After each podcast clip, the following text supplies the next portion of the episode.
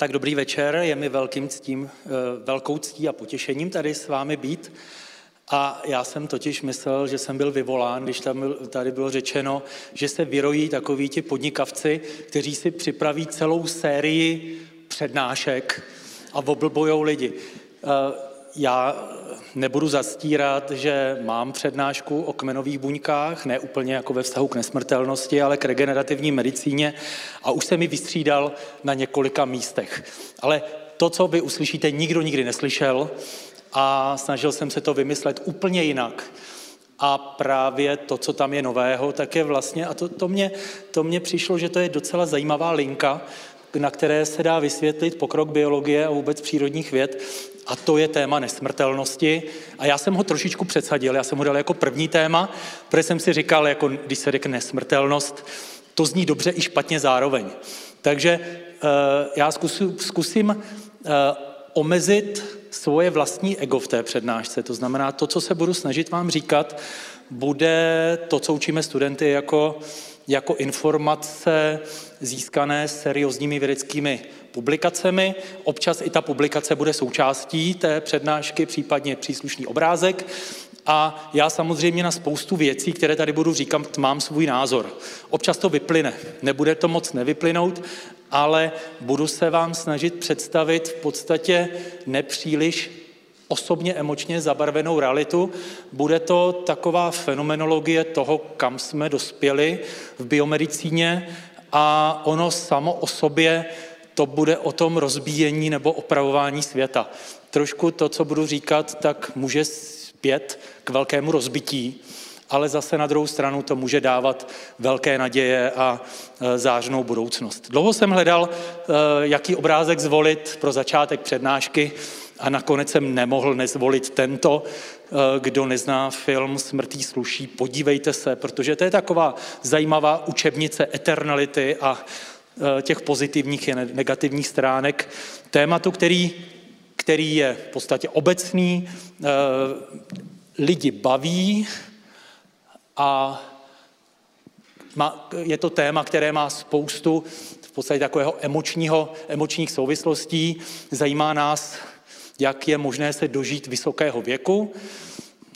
Já už tady zmíním, že zatím literárně nejstarší zaznamenaný obratlovec je Metuzalem, devět set šedesát devět let, ale dneska si ukážeme jednoho tvora, který ho zřejmě překonal, ale nevíme to jistě, a další je spousta umění věnující se tomuhle fenoménu a nějak jako lidi nás téma nesmrtelnosti, dlouhověkosti a v širokém slova stárnutí a bránění se stárnutí zajímá. A myslím si, že by bylo divné, kdyby, kdyby nezajímalo. Teďka to téma nesmrtelnosti. Není nesmrtelnost jako nesmrtelnost. A já nevím, kdybych se teďka tady zeptal, jestli někdo z vás skutečně chce být nesmrtelný, co byste na to řekli. Jako, můžu to zkusit. Je tady někdo, kdo chce být nesmrtelný? Máme tady několik. Nevím, kdybychom udělali věkové rozvrstvení a tak dál. Myslím, že kdybych se zeptal jinak, jestli někdo chce být dlouho žijící a zdravý, takže bychom asi měli univerzální odpověď, že přesně tohle to chceme. Ono to je totiž jako komplikované, pokud mluvíme o nesmrtelnosti v živé přírodě, a jenom v živé přírodě o ní, o ní mluvíme, tak vlastně ten, kdo vypadá jako nesmrtelný, si neužívá toho života příliš naplno. Jeden tvor a vlastně skupina tvorů, které můžeme považovat za svým způsobem nesmrtelné, a to jsou, to jsou různí polypovci, tak platí daň za to, že se rozmnožují pučením a že musí rozmno- zapomenout na pohlavní rozmnožování. Prostě kdo se po- po- rozmnožuje pohlavním rozmnožováním, tak e, musí zestárnout a umřít. A my si řekneme, jaké důvody k tomu vedou. Proč se vlastně stárnout musí a proč se vlastně musí umírat a že stárnutí je něco jako program. A k tomu se dostaneme. To jenom tady, tady dávám jako lákadlo. To znamená nezmar, chtěli byste fungovat jako nezmar a občas vypučet nějakého vlastně identického jedince? Asi moc ne. Potom téma nesmrtelnosti je v ruku v ruce s tím být odolný vůči téměř čemukoliv. Tady máte želvušku jako takovou rokovou superstar biologie, to je tvoreček, který je malinkatý, a, ale ne tak malinkatý, aby byl jednobuněčný, je se sakra mnohobuněčný, je složitý, ale přežije takové dávky radioaktivity, dokáže přežít takovou teplotu, extrémní teploty. Je to jeden z mála tvorů, který vlastně zvládne e, vesmírný prostor a pak se vrátí a zase se vrátí a rozežije a vrátí se do života. To znamená, je to úplný, nechci říct, že to je extrémofil. To není tvor, který tohleto vyhledává, ale je to tvor, který přežije neuvěřitelné extrémy. Takže co se týká jako zabití tohohle tvora, tak je vlastně blízko nesmrtelnosti a tam bychom se mohli v některých věcech i inspirovat pro člověka. Další takový hrozně zajímavý fenomén z tohoto ranku je, jsou oboživelníci, kteří sice umřou relativně snadno, s prominutím, ale pokud jim uřízneme ťapičku, tak jim doroste. To znamená, jsou poškoditelní, ale neuvěřitelně dobře regenerovatelní. To by bylo něco, co by se nám mohlo hodit. Potom další jsou takoví ti ikoničtí dlouhožijící obratlovci, dvě stě let plus, pořád se měnějí věky dožití různých želv, občas se najde nějaký nápis od kůka na nějakým želvým krunýři a zjistí se, že to je plus dalších padesát sedmdesát let, přesně nevíme, ale dvě stě plus není žádný věk pro tyhle ty, uh, tvory s neomezeným růstem. A tady máme nového hrdinu dlouhověkosti, já jsem tady zmínil Metuzaléma, když se udělá optimistický odhad délky největších samic, tak se dospěje k věku přesahujícímu tisíc let. A to je něco, co je docela hodně. Je to žralok grónský nebo norský, myslím, že se používají obě dvě, obě dvě tyhle ty synonyma. A teďka chtěli byste žít tisíc let jako žralok grónský. Jako je to zase nějaká daň. Ta daň je být podchlazený, udělat mávnutí ploutvema jednou za pár vteřin, žít si, ži, užívat si toho, že nemám žádného vrcholového predátora, než, než jsem sám a v podstatě moci dovol, ži, dovolit žít tímhletím pomalým, usedlým způsobem, sice dlouho, dlouhověkým, takhle dlouhou dobu. Jo? Takže tohleto myslím, že bychom asi neměnili. A teďka uh, ukážu tvora, prosím, nelekněte se ho, nelekněte se ho a e, berte ho jako inspirující osobnost zvířecí. Je to rypoš. Je to vlastně krysa, která žije pod zemí, tím pádem může být lysá a dokonce má takovou zajímavou okolnost, že většina rypošů v nějaké tlupičce se vzdala pohlavního rozmnožování a že mají něco jako krále a královnu, kteří se rozmnožují za ty ostatní. Kdo ví, jestli to nějakým způsobem nesouvisí s tím, že na rozdíl ode všech, kteří se stárnutím začínají umírat v podstatě a zvyšuje se takzvaná mortalita, míra úmrtnosti v té věkové kategorii, tak můžete vidět rypoše, který nakonec umře, ale protože statisticky ta populace vymře. Je to jediný obratlovec, který vlastně nestárne a jako okolo toho hrozně zajímavá biologie a my se k tomu dostaneme, protože některé ty způsoby, jak nestárnout, které on evolučně vyvinul, tak, tak, tak máme už dobře popsané.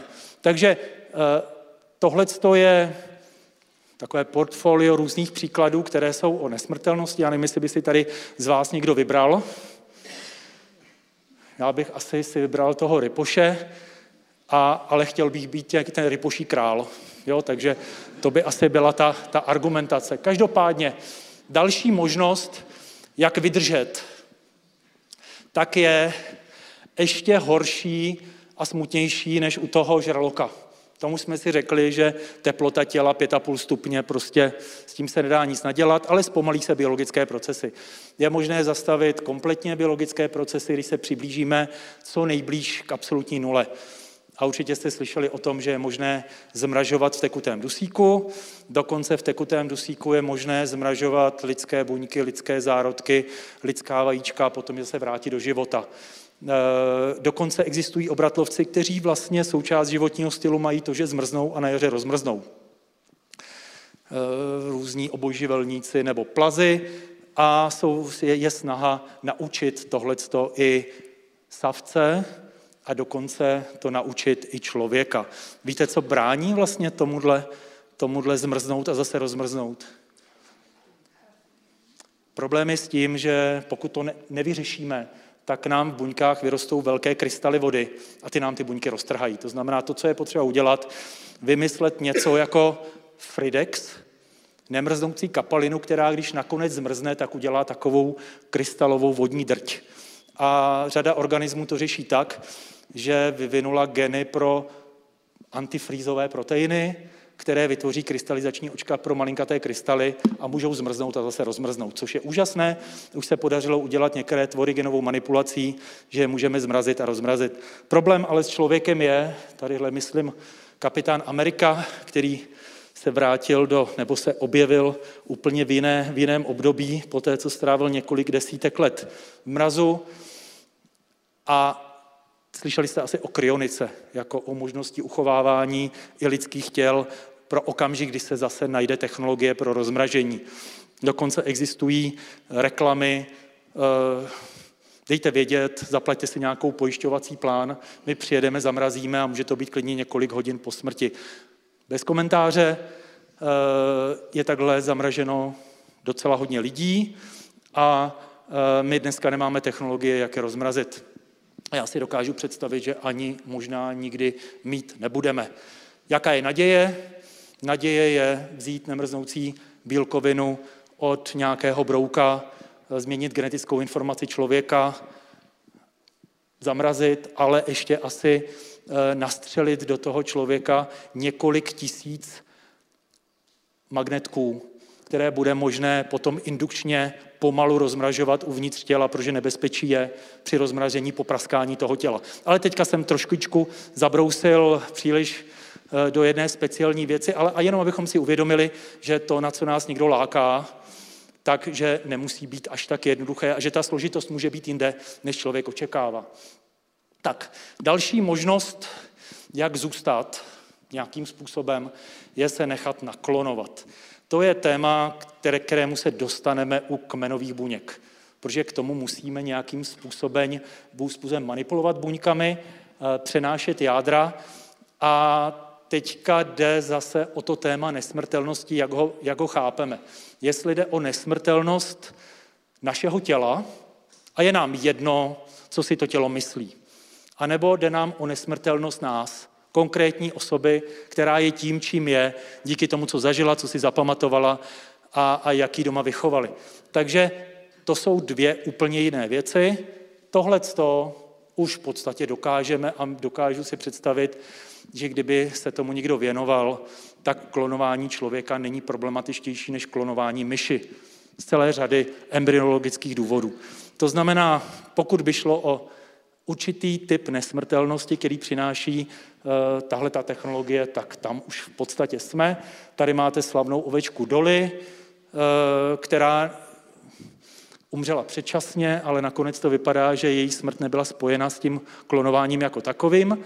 A tady můžete vidět komerční klonování, aby se čekalo na to, až se namnoží nějaká, nějaké uh, plemeno, tak se dá rychle rozklonovat a když ho necháme projít pohlavním rozmnožováním, tak vlastně se smažou ty možné problémy, které přinese to klonování jako krátké telomery a k tomu se dostaneme. A takže tady máte osmerčata vzniklá klonováním, která vyhrála e, mistrovství světa v jednom sportovním odvětví. Tušíte, co by to mohlo být? Ono samo o sobě je trošku dekadentní. Je to pólo. Je to prostě ten zvláštní sport, já nevím, jestli jenom britských aristokratů, ale prostě je k tomu ideální mít poslušného koně, který je úplně unikátní v generaci, takže se podařilo tyhle ty koně rozklonovat a je to jedinej, jedinej koňský sport, nebo vůbec sport, kde vítězí klony, kde je to vůbec povoleno využívat tyhle ty klonované jedince. No a když vidíme tyhle z těch osm říbátek přes kopírák, tak samozřejmě si to můžeme propojit s fenoménem, který je nám lidem bližší, a je to přirozené klonování, kterému se říká polyeembryonie obecně, a to jsou v podstatě až jednovaječná paterčata u Homo sapiens sapiens. Jak tohle vzniká, že se rozpadne jedna buňka na, na, na čtyři, teda ne buňka na čtyři, ale, ale embryo na několik a dá, dá vzniknout několika identickým jedincům. Tohle to není to klonování v tom smyslu slova biotechnologickém, ale zase se k tomu budeme dostávat. Takže všechno to je o nějaké eternalitě, o nějakém, o nějakém přežívání situace, která, která není úplně normální a fyziologická. Každopádně technologie klonovací s využitím kmenových buněk i bez nich vlastně pokročila mílovými kroky, a já nevím, jestli jste slyšeli o tom, že pokud zemře domácí miláček, teďka je myšleno pejsek, kočička nebo i kůň, tak v některých zemích můžete to oznámit a přijedou, odeberou kůži, rozpěstují buňky z toho konkrétního jedince, které přežívají. Tipněte si, jak dlouho přežívají buňky po smrti jedince. Tady je někdo pět hodin. Mírný optimista, když člověk přijde do masny a kupuje maso, tak vlastně docela ve velké míře kupuje živé buňky. Jenom, jenom tak, jako, aby si člověk uvědomil, že, že ta smrt na buněčné úrovni nekončí se smrtí jedince. Myslím, že světový rekord v uvozovkách je asi čtyři týdny v mrtvém těle, že až takhle dlouho mohou přetrvávat živé buňky. Jsou to specializované buňky, které jsou někde schované, jako buňky chrupavek třeba. Ale každopádně, kde je živá buňka, tam je možné získat jádro z této buňky a toto jádro vložit do buňky vajíčka, vyměnit tělní jádro za e, jádro e, buňky, která je schopná vytvořit nového jedince a vytvořit v náhradní matce, v tomto případě feně, klon toho, toho zemřelého jedince. To znamená, tohle je komerčně dostupná e, aktivita. Já nevím teďka, jaký jsou současné ceníky, ale myslím, že nějaký výprodej předvánoční to bylo asi za sedm tisíc dolarů bez garance, a z garancí je to mnohem víc. Jenom problém je, že je důležité číst, číst příbalové letáky, jak už to tak bývá, protože typicky vám dodají všechno, co se podařilo vytvořit, a tady máte příklad jedné takové situace a tohle to jsou tři klony pejska Barbry Streisand a hnedka se to stalo nějakým eh, motivem pro nějaké vydání nějakého žurnálu. Takže tohleto je určitým způsobem nesmrtelnost, která se odvíjí od toho, že zachovám buňku, tu buňku můžu zamrazit v tekutém dusíku mnoho desetiletí, potom ji můžu vrátit do hry a vlastně po době, kterou umožní vlastně to zamražování v tekutém dusíku, vrátit toho tvora zase zpátky do života. A je vám jasné, že nevrátíme jeho vzpomínky, nevrátíme, nevrátíme jeho osobnost, ale vrátíme jenom v podstatě návod na to vytvořit tvora, který má nějaký potenciál. To znamená, pokud má nějaký typ inteligence vrozené a nějaké, nějaké dary, v podstatě nadání, tak vlastně je může naplnit. Ale samozřejmě se tam úplně resetuje všechno ostatní. Tak a já teďka popustím trošku úzdu fantazii, protože já si osobně myslím, že pokud, pokud budeme mít možnost přenášení osobnosti na nějaké delší období, tak se to nebude dít pomocí biologie, ale že se to bude dít pomocí technologií. A to je zase tady jeden z příkladů, který ukazuje, kam až jsme se dostali s pochopením toho, jak fungují lidské bytosti. Tohle, to, co tady vidíte, a toto není úplně moc dobrý, dobrý světlo tady pro to. Tohle je ruka teda, tohle je mozek a ten mozek je úplně průhledný. Neznamená to, že na něm není nic vidět. V tom mozku jsou fluorescenčně označené neurony, nervové buňky a gliové buňky, a je možné pomocí specializovaného mikroskopu, aniž bychom ten mozek nařezali, je možné detailně zjistit, kde je která buňka. A to tak, že to zjistíte na úrovni všech synapsí.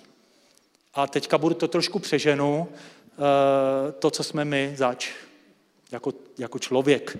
Tak je o tom, jak máme nadizajnované neuronální spoje v našem mozku a to je něco, co kdybychom dokázali napodobit v počítači, tak bychom vlastně de facto oživili tu lidskou bytost, vlastně včetně jeho vzpomínek.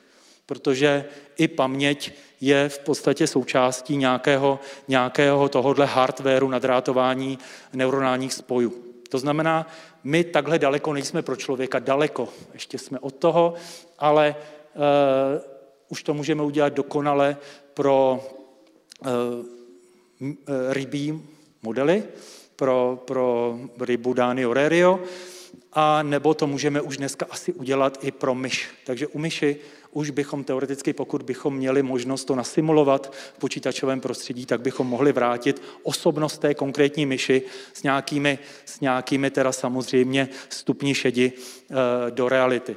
A e, tady by mělo být video, které se snad rozeběhne. Tohle je pohled na neuronální funkční aktivitu rybího mozku. Takže my tady i víme, které nervové spoje jsou aktivní a které aktivní nejsou.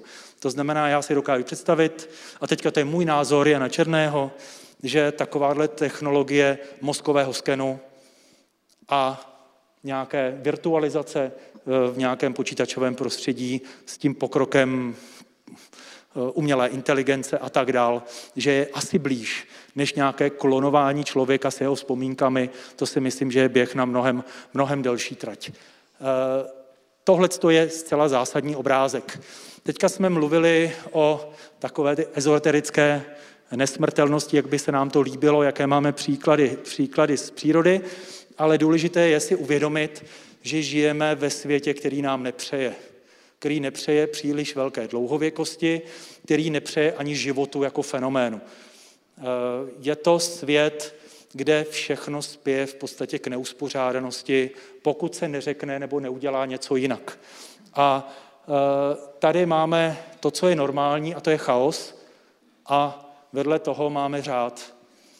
My jsme příkladem velice komplexního řádu, který je fyzikálními termíny vzdálen rovnováze. My jsme se sakra daleko od jakékoliv rovnováhy. Rovnováha nastává, nebo pokus o rovnováhu počíná smrtí a potom postupně dochází k rozkladu, který je vlastně termodynamicky normální. To znamená, my se všemožně bráníme tomu, abychom se nerozpadli, abychom se nezměnili v ten, v ten, v ten chaos jako takový. To znamená, to je tak jako trošku před závorkou všeho uvažování o životě jako takovém. A tohle to jsou obrázky, které já si dovoluju ukazovat studentům, ale zakazuju jim, aby to ukazovali doma. Protože to, co máme v buňce nebo v živých bytostech, je sakra luxusní pořádek a co je normální, je nepořádek. To, že to se vrátí do nějaké termodynamické rovnováhy.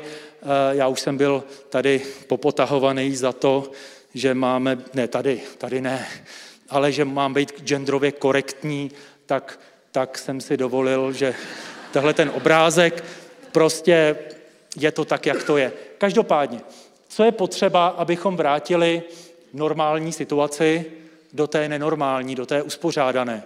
Potřebujeme se pořádně najíst, mít nějakou energii pro to, abychom to dokázali, a kromě toho potřebujeme návod, jak to udělat, jak to vrátit do toho původního stavu. A asi vás nepřekvapí, že když mluvím o tom návodu, a vrátím to zpátky k biologii, že to bude naše genetická informace. To znamená, my v podstatě fungujeme tak, že vše, co je neživé v nás, a to je kromě, všechno kromě buněk, tak se rozpadá, vrací se do původního stavu a my to musíme neustále vracet do té složitosti. Teď, když jsem řekl kromě buněk, tak jsem to neřekl úplně přesně, protože buňka jako taková je nejmenší jednotka živého, a buňka je živá. Ale živé nejsou molekuly, které jsou v ní. To znamená, ty molekuly se neustále rozpadají, musí se nově syntetizovat a za tu přednášku, kterou tady budeme mít, trošku záleží na tom, jak bude dlouhá. tak taková třetina vašich bílkovin bude úplně nově. Takže z třetiny budete noví lidi a vůbec se to na vás nepozná a bude úžasný, že se to nepozná.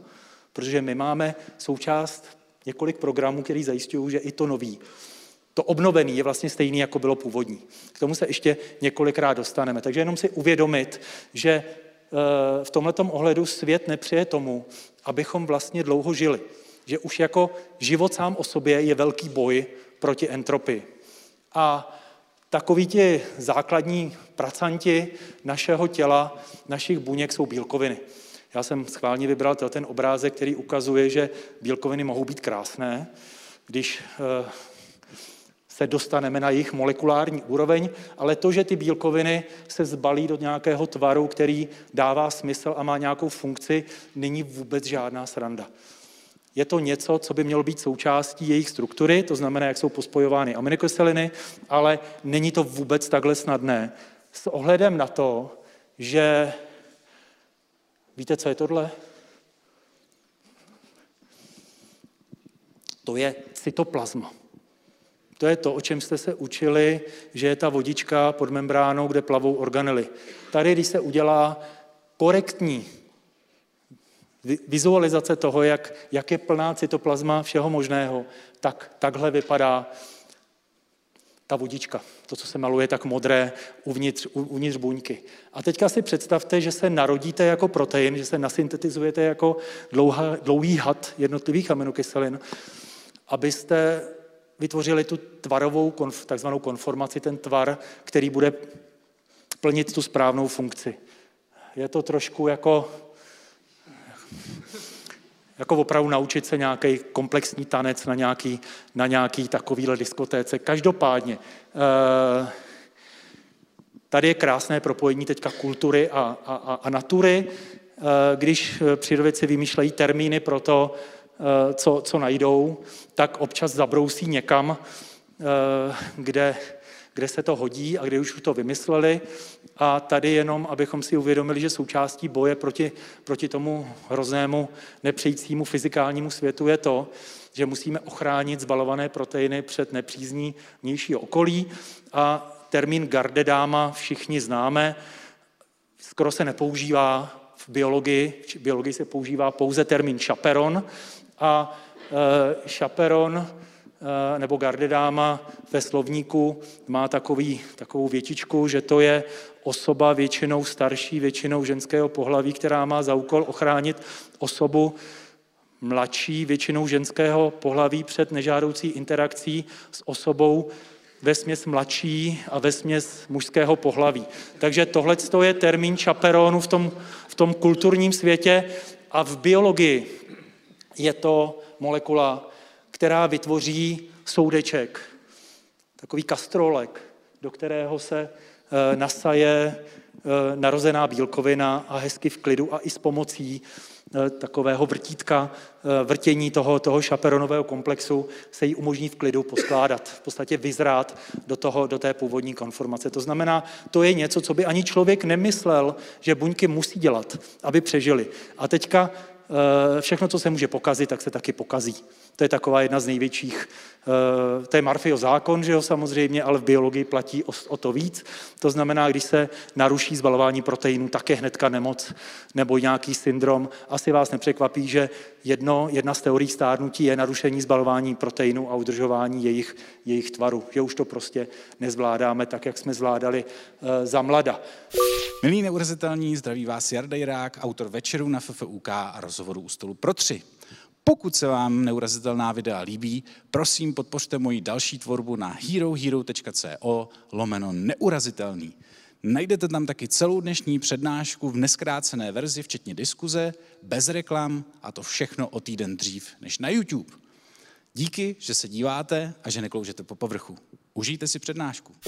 Tohle je zcela zásadní obrázek a jedna z nejslavnějších vět Alberta Einsteina, který, který řekl, že život je jako jízda na, na kole, že abyste jeli, teda abyste udržovali balanc, abyste nespadli, tak furt musíte jet. To je zkušenost, kterou má každý z nás.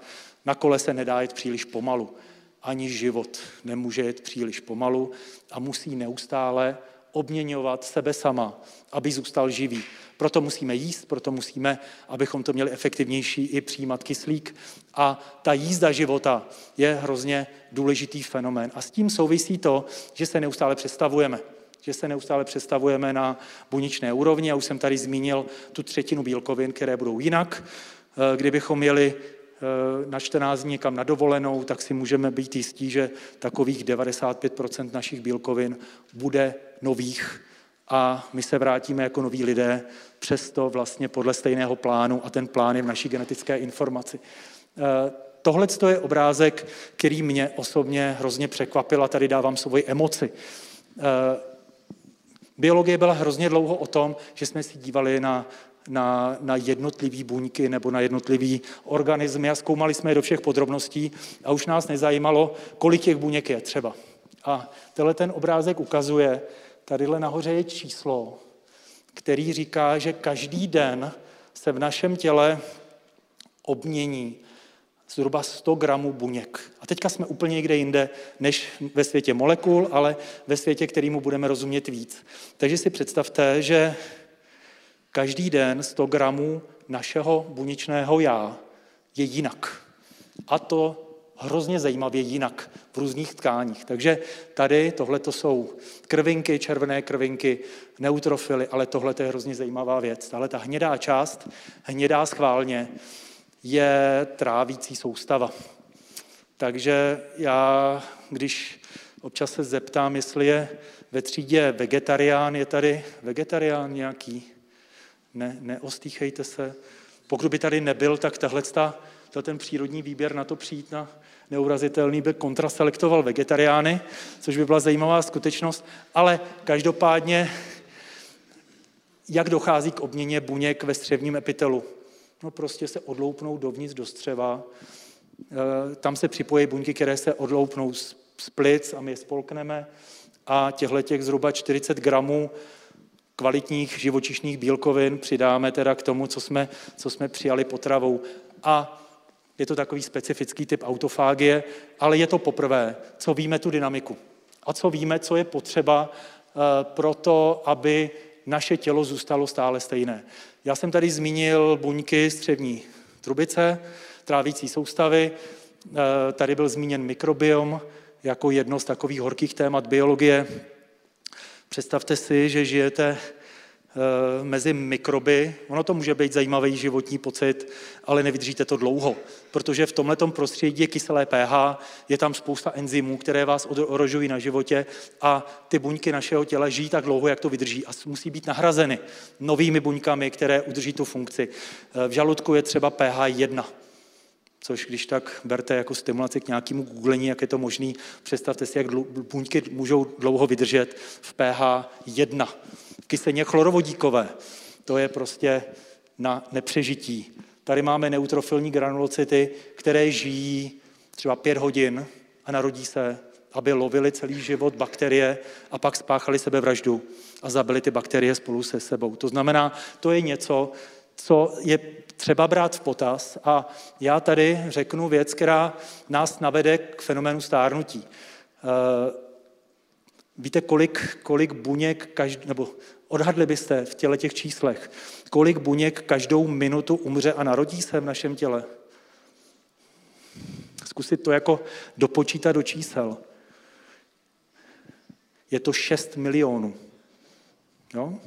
A teďka jsem bych chtěl říct v nás všech, ale musím říct věc už teďka trošku nemilou, že u, u mladší generace je to těch šest milionů, ale ve mně bych to odhad na takových, takové čtyři a po osmdesáti třeba jedna celá pět. To je divný, že jo? Jako kdybychom se na buněčné úrovni přestávali měnit. A je to tak. Souvisí to se spuštěním programu stárnutí. Kdo ví, jaký to má skutečně evoluční důvody, ale my, já už to vidím na sobě, že těch sedm knedlíků nedám a že mě stačí tři nebo čtyři. To znamená, i s tímhletím zpomalení vlastně obratu, metabolického obratu nás se zpomaluje i vlastně nutnost doplňovat, doplňovat, doplňovat živiny a My se dožíváme docela hodně let, déle, než bychom měli, když se to extrapoluje na, nám, na, nás, na naše blízké příbuzné. Má to různé důvody, které, pro které se nacházejí evoluční vysvětlení. Zajímavý fenomén je, že, že ženy přežívají menopauzu a je proto testovatelná hypotéza, že to je proto, aby se mohly starat o další generaci, o děti své dcery nebo syna, a tak vlastně umožňovali vlastně vyšší fitness a větší reprodukční schopnost. A to dává svoji logiku, ale asi se v evoluci hodilo to udělat tak, že jako s prominutím ta stará generace neujídá zase tak příliš z toho, z toho, z toho koláče. Teďka jsem hodně cynický, ale souvisí to asi i s tím, že skutečně ten program stárnutí musí být zapnut, protože když je příliš dlouho žijící druh, tak je málo plastický a nedokáže se obměňovat podle změn vnějšího prostředí. To znamená, my musíme stále vnímat svět okolo nás jako souboj o přežití mezi různými druhy, a ti, kteří to mají nastaveni optimálně, tak vlastně přežívají, přežívají ve srovnání s těmi ostatními. To znamená, být dlouhožijící je skvělá strategie, pokud se nic neděje. Ale pokud se něco stane a je potřeba se přizpůsobit, tak je to cesta do pekel. To znamená, je to potřeba mít vyvážené tak, aby, aby, aby to fungovalo v evolučním kontextu správně. Tak a já teďka tady řeknu věc na plný ústa, že všichni jsme mutanti. Všichni jsme, vy jste mutanti. Já jsem mutant. Kdybychom nebyli mutanti, tak by se stala hrozná věc, nebyli bychom tady, protože bychom se nevyvinuli v ty, kteří by přišli na filozofickou fakultu. Protože by nebyla plasticita, nebylo by z čeho vybírat přírodním výběrem a v podstatě vybírat ty, ty varianty, které vedou k nějaké, k nějaké složitosti. To znamená, jsme mutanti. Byli jsme mutanti po celou naši evoluční historii, ale co je důležité, jsme mutanti i během našich životů, což je podstatné z mnoha ohledů, i s ohledem ke stárnutí a k té, k té, k té cílené nebo jako lákavé nesmrtelnosti. Takže tady máme takový obrázek, který ukazuje rychlost mutací, velikost genetické informace, a tenhle ten je hrozně zajímavý. Aby se změnila jedna, jedno procento genetické informace, kolik let to trvá. A tady můžete vidět, že pro nás, obratlovce, je to asi deset milionů let. deset milionů let trvá, než se jedno procento písmenek, které jsou návodem Homo sapiens sapiens, změní. A e, teď nějaká čísla k přemýšlení. Víte, jak je dlouhá genetická informace člověka? Kolik písmenek je potřeba na to, aby se vytvořil člověk a e, žil do těch svých osmdesáti? Tak, tři celé dvě miliardy, výborně, krát dvě. To znamená, jsme, jsme diploidi. E,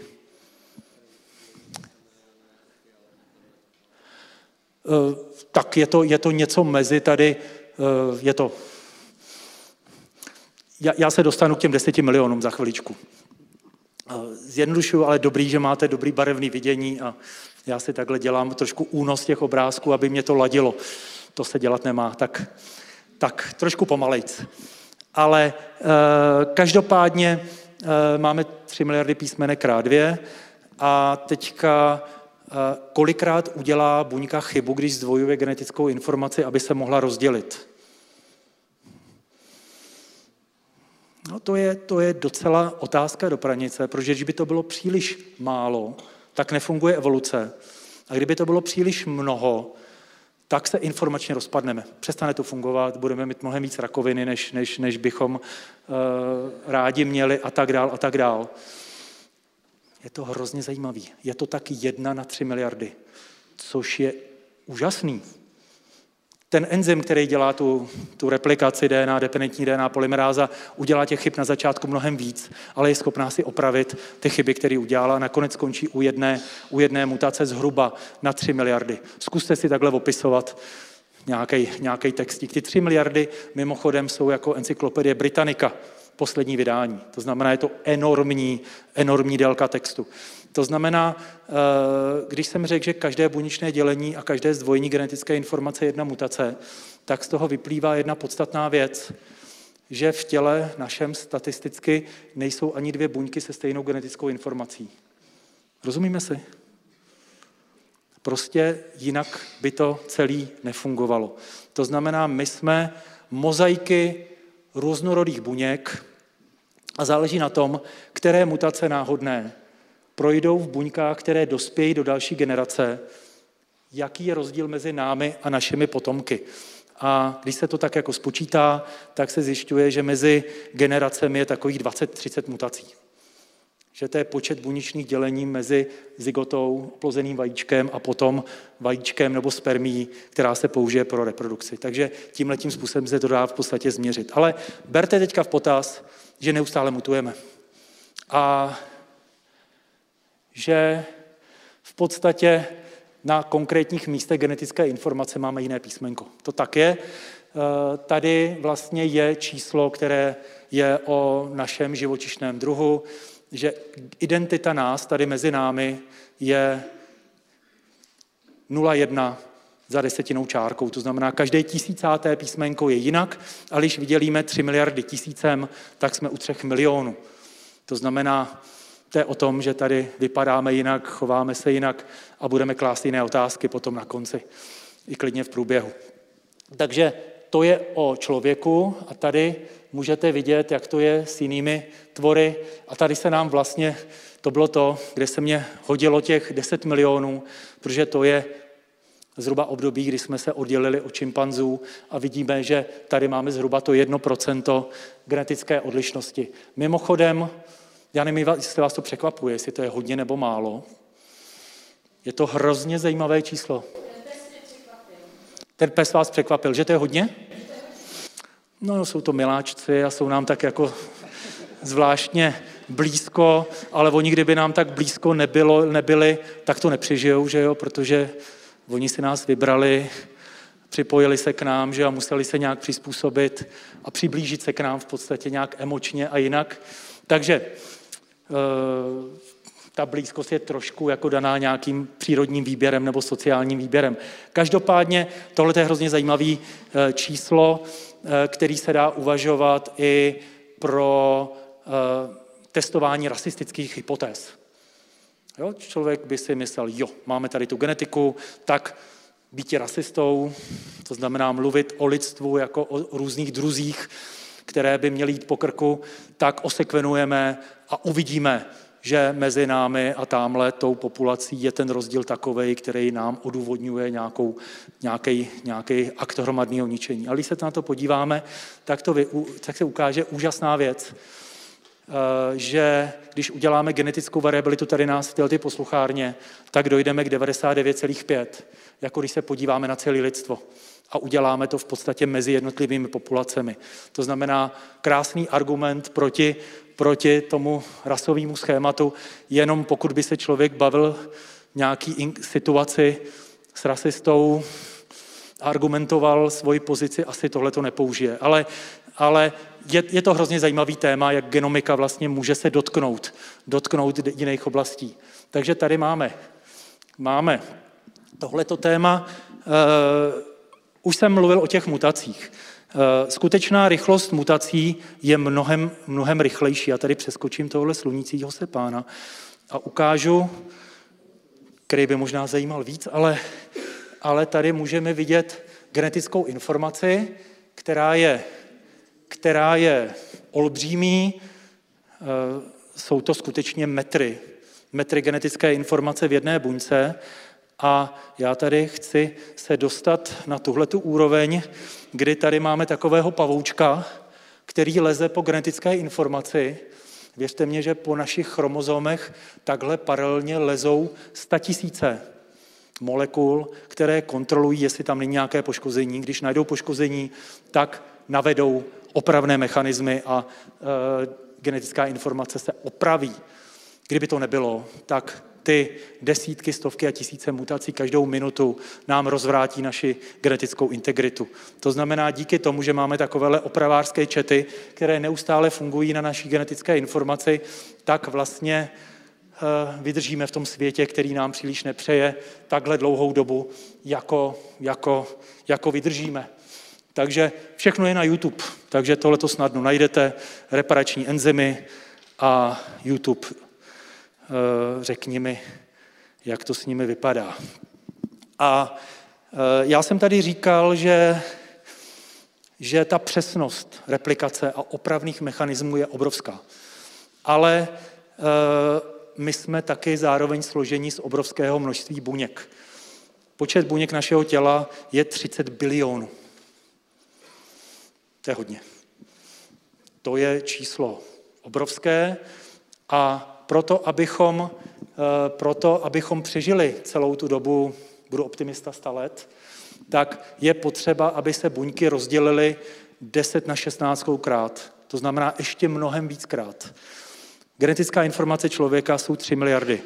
deset na devátou. deset na šestnáctou buněčných dělení. To znamená, kolik chyb se asi udělá během našeho života náhodnou mutagenezí v našich buňkách. Mnohem víc, než je těch písmenek. To znamená, všechna písmenka v genetické informaci zmutují několikrát náhodně. A co je podstatné, v každé buňce postupně narůstá počet mutací, které zasahují různé cíle. A tohleto experimentování s genomem, jak už jsem zmínil, se děje opakovaně, náhodně a asi vás nepřekvapí, s čím to může souviset. Já jsem tohleto, nevím jestli aspoň trošku přesně, ale přirovnával k nějaké ruské ruletě, která má teda pořádný bubínek, ale s nějakou pravděpodobností zasáhne do genu, který ovlivňuje buněčné dělení. Buď to jako zpomalovač nebo zrychlovač buněčného dělení a zasáhne do buněčného cyklu. A asi je vám jasné, že teď budu mluvit o rakovině. O tématu rakoviny, která je přímo spojena s dlouhověkostí a tady máme křivku, která ukazuje, jak souvisí věk s pravděpodobností nádorové transformace. Já tady řeknu jako nemilou informaci, v podstatě ale biologizující, že nádorová transformace je biologický termín, že to je biologické téma a že souvisí s tím, že jsme složití a chceme být složití dlouhou dobu. To znamená, je to v podstatě nastavení integrity naší genetické informace vůči nějakému evolučnímu nastavení délky života. Takže tahle ta křivka, kterou tady vidíme, tak vlastně víceméně odpovídá na otázku, proč narůstá množství rakovin v naší populaci. Není to zřejmě příliš o neživém životě. Takhle, bude to o nezdravém životním prostředí. Jednoznačně. Ale ten hlavní příspěvek je prodlužování lidského věku a rozumíme, proč to tak je. Protože je víc času na experimentování s genetickou informací. Aby došlo ke vzniku nádorové transformace, tak typicky musí být zasaženo pět až šest různých genů nezávisle a musí se ten buněčný orchestr přeladit do úplně jiného, do úplně jiného nastavení. Tady máme podobnou exponenciální křivku, která by se nám hodila, aby nebyla takhle exponenciální, která souvisí s reprodukcí člověka, konkrétně s ženskou reprodukcí a ukazuje, jak se v průběhu věku zvyšuje pravděpodobnost Downova syndromu. Tam to není o mutacích, ale je to o tom, a to je fenomén, který neznáme tak dlouho, že když se připraví genetická informace pro oplození, tak se nechá ještě propojená takovými molekulárními provázky, nedodělá se vajíčko jako haploidní buňka, ale ještě se musí rozdělit jednou, než vlastně může dojít k vývoji zárodku. A tyhle ty molekulární provázky se nazývají kohezíny a v ženském těle je to bílkovina, kterou mají od svého narození do své, do své dospělosti. Pořád je to jedna a ta samá bílkovina. E, pamatujete si, že jsem vám řekl, Že, buňky, že, že bílkoviny stárnou a že se rozpadají. To znamená, tyhle ty bílkoviny perfektně vydrží po nějakou dobu a pak s nějakou pravděpodobností prasknou. To znamená, k čemu dojde, ty dvě chromatidy nezůstanou u sebe, aby se na povel rozdělily, ale zvyšují šanci na to, že jedna dceřiná buňka dostane jednu a druhá tři varianty a tím vznikne trizomie. To znamená, máme tady další okolnost, která souvisí vlastně s délkou života a se stárnutím a tady pořádně nevíme, jak na to. Každopádně Nechci vás vystrašit, ale tohleto je výrazně zjednodušené schéma regulace buněčného cyklu. Regulace toho, jestli se buňka rozdělí nebo nerozdělí. Asi je nám jasné, že to je docela důležité rozhodnutí v životě buňky, protože kdyby bylo buněk moc, tak je to špatně, kdyby bylo buněk málo, tak je to špatně. Nebudu zabíhat do žádných podrobností. Jako poselství domů vám ukážu ten obrázek. To berte úplně vážně, naštěstí na nějakým dánským, dánským sídlišti existuje takový semafor a ten má ukázat, jak ten život je těžký a složitý. A vlastně těžký a složitý to má buňka, když se rozhoduje, jestli se rozdělí. Protože teďka to hodně zjednuším. V podstatě pro ní na všech semaforech musí svítit zelená. To znamená, je chtěná její proliferace, její buněčné dělení a nesmí svítit žádná, žádná červená. To znamená nic, co by bránilo té buňce, aby se rozdělila, třeba poškození nebo, nebo malá velikost. A asi vás nepřekvapí, že tato souhra těch molekulárních semaforů, regulátorů, které fungují jako brzdy a plynové pedály, je něco, co se musí prostě kontrolovat velice dobře. Musí tam být plán B, když se pokazí plán A. A v podstatě ale si dokážete představit, že se může zvýšit šance na to buněčné dělení, když praskne červená žárovka, a nebo když se trvale zapne zelena. A v podstatě to, co tady říkám, tak je nějaké výrazně zjednodušené a parafrázované, co se děje vlastně během té mutageneze v každé naší buňce, že ty brzdové a plynové pedály různě se lepí na podlahu nebo se, se, se, se uřezávají a vytváří se buňka, která má dysregulovaný buněčný cyklus. A i když tohleto víme a, a máme pocit, že tomu rozumíme, tak máme problém. A ten problém spočívá v tom, že když si bychom se podívali na tvory, kteří jsou mnohem víc než my, kteří mají mnohem víc buněk a které pro jejich život musí dojít k mnohem většímu počtu buněčných dělení, tak vlastně, když to tak promyslíme, tak v podstatě sluňátko po nějakých dvou letech by se sto procent šancí mělo dostat rakovinu. A odráží se to jenom statisticky z počtu chyb a z počtu buněčných dělení, když to extrapolujeme z člověka.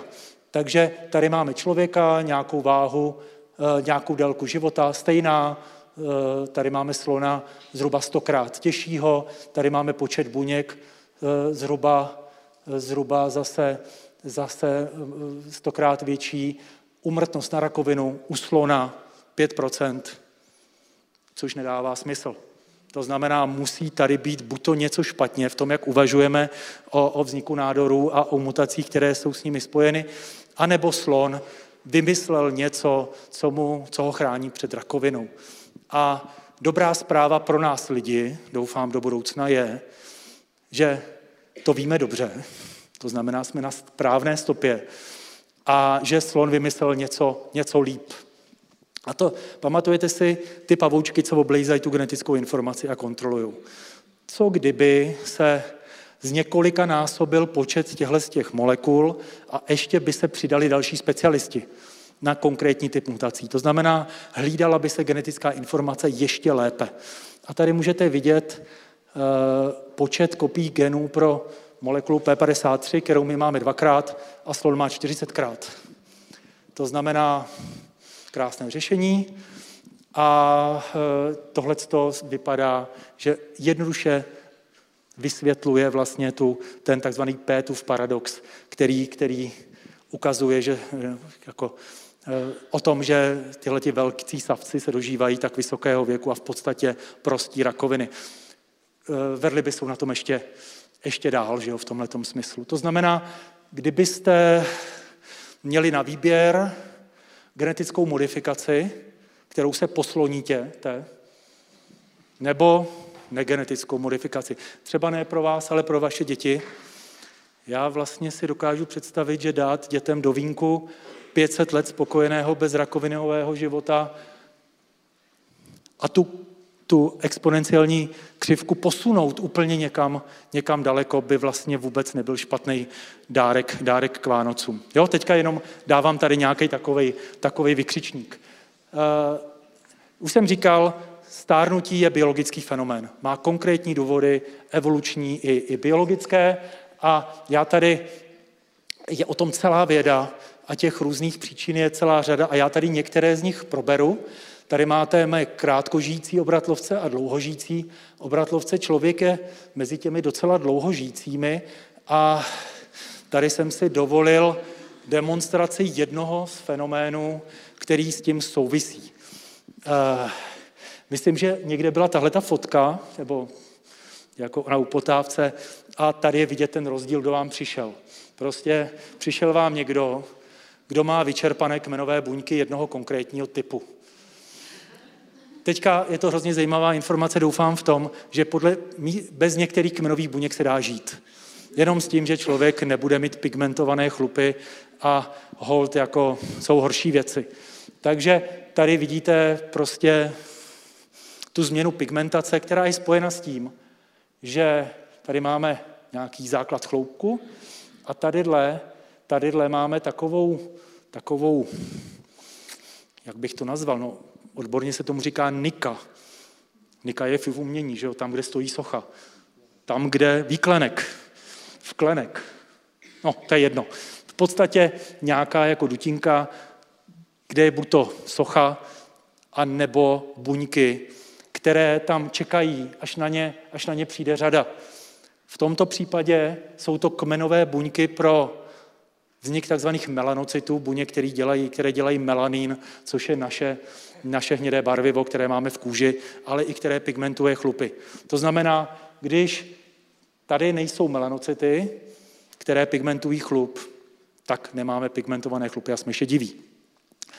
Vzhledem k tomu, že melanocity dělají hrozně nebezpečnou práci, skoro tak nebezpečnou jako, jako buňky ve střevě, život s kyselém pH a tak dál, pracují s kyslíkem, s kyslíkovými radikály, udělat melanin je docela nebezpečná chemická práce. Takže to dlouho nepřežijou. Přežijou týden, dva týdny a umřou. A je hrozně dobře, že umřou. Protože v nich se spustí masivní mutageneze tou chemií, kterou produkují. To znamená, je skvělé, že umřou dřív, než by mohli domutovat k rakovině. A tím, že se docela rychle točí v našem těle, tak se vyčerpají kmenové buňky a v podstatě je to jeden z mála příkladů, kde můžeme ukázat, že, že se dá žít bez nějakého typu kmenových buněk docela spokojeně. A tady, tady vlastně máme myš, která ve dvou měsících zešediví. Viděli jste někdy šedivý myši, to se normálně v přírodě nestává, aby myš zešedivěla. V přírodě něco se žere dřív, než by stihla zešedivět a v laboratořích tak jako tříletá myš začne šedivět, ale nic moc. Tahle ta myš zešedivěla ve dvou měsících a je to dáno tím, že je to mutant, který rychleji provádí programovanou buněčnou smrt a obměňuje buňky a vyčerpá kmenové buňky dřív. Nikdo nečekal, že se objeví takovýhle fenotyp u tohohle geneticky modifikovaného tvora. Takže jedním, teda jednou, jedním z důvodů, proč se objevuje fenomén stárnutí, je to, že se zmenšuje množství kmenových buněk a tím pádem se omezuje rychlost obměny buněčných populací. Já jsem tady říkal, že u těch tady nejmladších je to těch šest milionů za minutu, a dál to postupně klesá. To znamená, že v našem těle by měly být buňky, které tam vydrží déle, než by měly v podstatě. Jsou to takzvané buňky senescentní, které, a zřejmě to souvisí s tím, nesní s těm mladým toho moc. Jo, to znamená nechat buňky, které nejsou úplně funkční, které by neprošly kontrolou buněčného cyklu. To znamená, nepustíme je dál do buněčného cyklu, aby nevznikaly buňky rakovinné, ale v tom těle je potřebujeme. Jsou to pořád dobrý pracanti buněční. Oni tu svoji funkci nějakým způsobem zvládnou. To znamená, v průběhu života se tělo zaplňuje těmito senescentními buňkami a ta, ta, ta živá část, ta dynamická část buněčného, buněčného našeho e, státu vlastně se stále zmenšuje. A ty buňky senescentní mají mnohem, jako ztrácejí funkčnost a jsou to spíš potom už takové jako buněčné vaty. Souvisí to dále s tím, že my máme nastavenou délku života jako takové trošku přesýpací hodiny, a to je dáno tím, že naše chromozomy mají takzvané telomery, koncové části chromozomu, které fungují jako takové nárazníky chromozomu, ale problém je, že když se buňka rozdělí a zdvojí genetickou informaci, že se ty telomery zkrátí. Prostě souvisí to s molekulární genetikou a ne, na rozdíl od bakterií, které mají kruhové chromozomy, to nedokážeme jinak. Takže tady jsou čísla, které zezadu nevidíte, ale myslím, že tady žádné děťátko nemáme, ale nějakých třináct až patnáct tisíc písmenek, dlouhé nárazníky jsou to, s čím se narodíme. A tady můžete vidět čísla, která postupně klesají, až klesnou do té míry, že to zkrácení se prožere do, do funkční genetické informace a výsledkem je, buňko, apoptóza by byla škoda, ty ještě můžeš fungovat, ale zastav se, běž na buněčné odpočívadlo, do takzvané G nula fáze, staň se buňkou senescentní, končíš, ale ještě můžeš v těle nějakou dobu zůstat. Takže tady máme různé příčiny stárnutí a teďka nebylo by skvělé aktivovat enzym, který prodlužuje, chromo, prodlužuje telomery? Protože když tohleto říkám o těch přesýpacích hodinách, tak někdy se musí ty přesýpací hodiny obrátit na tu délku života. A to se děje ve vajíčcích a ve spermích a včasné, včasném zárodku. To znamená, tam funguje enzym, který telomery prodlouží a v kmenových buňkách to funguje taky tak. Takže jak se tady mluvilo o tom, že existují takoví ti poslové zpráv, tak se můžete si koupit potravinový doplněk, který prodlužuje telomery. Zkuste to a uvidíte, je vám jasné, že to je skila a charybda. Prodloužíte telomery, ale můžete dát šanci nádorovým buňkám, aby ještě se rozdělili, přestože by se dělit neměli. Mimochodem, zkracování telomer je jednou z nejdůležitějších brzd, které brzdí pro, pro vznik nádorové transformace.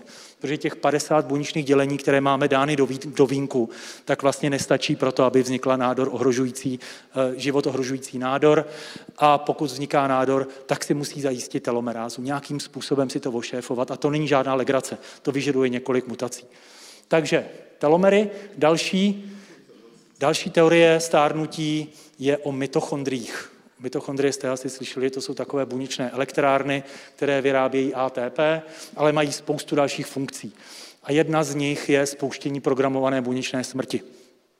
A e, mitochondrie jsou bývalé bakterie, které mají svoji genetickou informaci. Ta genetická informace se koupe v prostředí radikálové chemie. Mitochondrie je to, kde se spotřebává kyslík, vzniká metabolická voda a kde je hrůza pobývat býti molekulou D N A, která nesmí býti modifikována. To znamená, mutace v mitochondriální D N A jsou mnohem rychlejší a častější než v naší D N A, kterou máme, kterou máme zděděnou od rodičů. Trošku to přestává dávat smysl, že, jo? Že by mitochondrie mutovaly rychleji, že jo? A tak dál, ale vězte, že ano. A když se ose- osekvenují mitochondriální D N A v pokročilém věku, tak je to taková trošku informační řezanka. Je to opravdu jako jen tak tak dožít s tak neefektivním energetickým metabolismem.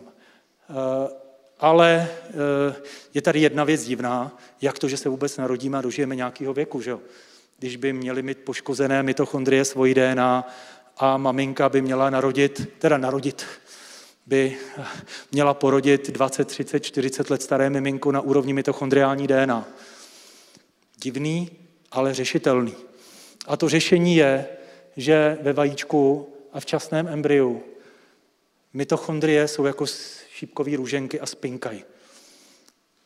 Když jsme takhle, no tak ještě menší, než takhle malí, tak nepotřebujeme kyslík. A jedeme na anaerobní metabolismus, vyvíjíme se na anaerobní metabolismus a svoje mitochondrie chráníme. Stejně tak se chrání v tomhletom spícím stavu mitochondrie v kmenových buňkách, které umožňují regeneraci tkání. To znamená, tohleto radikálové poškození D N A jakoby se zde nekoná a tím se vždycky může narodit čerstvé, čerstvé mitochondriální miminko. Mimochodem, to je důvod, proč Proč je to všechno od maminky, nikoliv od tatínka, protože přesně tohleto tatínek nedokáže zajistit. Při své hysterické produkci spermií, které musí plavat a spotřebávat spoustu A T P, mitochondrie v okolí, to znamená, žena může ochránit vajíčko mnoho let muž vlastně, aby vyhrála ta konkrétní spermie, tak musí vyprodukovat tolik A T P a sebe poškodit tu, tu mitochondrii, že je vyloučena v podstatě z reprodukce mitochondrií. Takže mitochondrie se dědí vlastně jenom, jenom od matky a má to svoji logiku, nějakou genderovou logiku. Pánové, pardon, ale je to, je to tak. Další věc, která vlastně souvisí s mitochondriemi a s energetickým metabolismem je ta, že asi vás nepřekvapí, že čím víc mitochondrie pracují, tím víc kyslíkových radikálů vyprodukují. A s čím je spojená funkce mitochondrií? V podstatě výroba energie podle toho, kolik mají materiálu k transformaci. To znamená, když omezíme množství potravy, tak snížíme množství radikálové chemie a dožijeme se delší doby. To zní hrozně, že jo? To, abych žil o chvilku díl, tak mám mít hlad. Odpověď je ano. Když se to udělá u kvasinek, u myši, tak to funguje dokonale a je to jediný způsob, jak si prodloužit život. U myši dvakrát.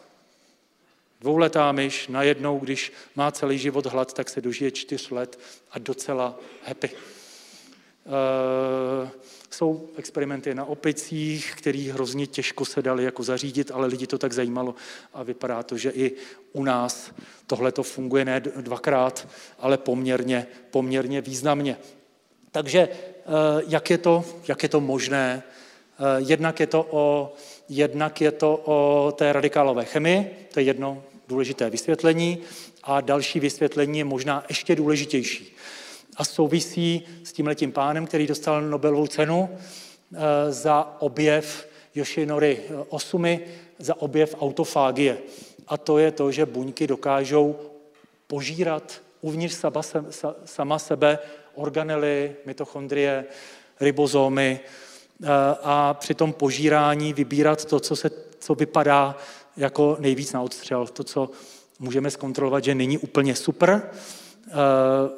V podstatě se jedná o něco takového, co je jako domácí úklid, pořádný domácí úklid nepořádku, který se, a já bych mohl vyprávět, kdyby bylo jenom na mě, tak se hromadí. A je fajn, že existuje něco třeba jako fenomén předvánočních úklidů, že se prostě jako vymete i tam, kde se nikdy nemyslelo, že by se metlo. Buňky v podstatě fungují tak, že nemetou.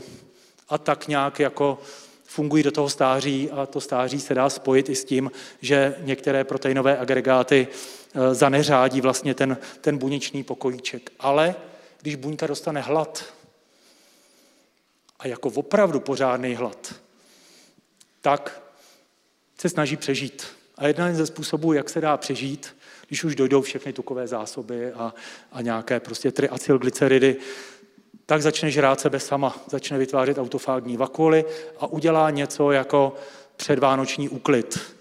A uklidí i, i to, co by, čeho by si jinak nevšimla.